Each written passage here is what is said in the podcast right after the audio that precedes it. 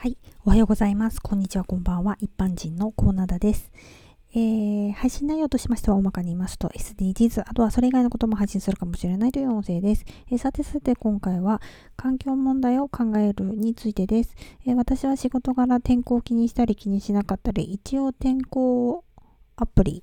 天気予報アプリを信用してまして、えその日の洋服とか、え靴を選んで、え出かけています。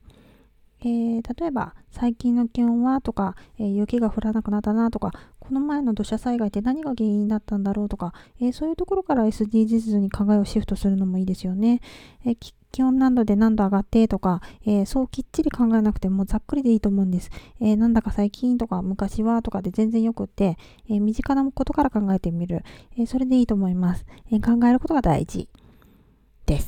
えー、野生動物は森に住んでいるわけですけど森林伐採とか、えー、気候変動が原因で餌を求めて人の住む場所に現れるようになってしまってますよね、えー、たまにニュースになったりしますね、えクマですとか、え、イノシシ、サル、え、こういった動物が畑を荒らしたとか、え、襲われて人間が怪我したとかね、えそうすると、え動物は射殺されるわけなんですけれども、でもこれもともとは人間のせいですからね。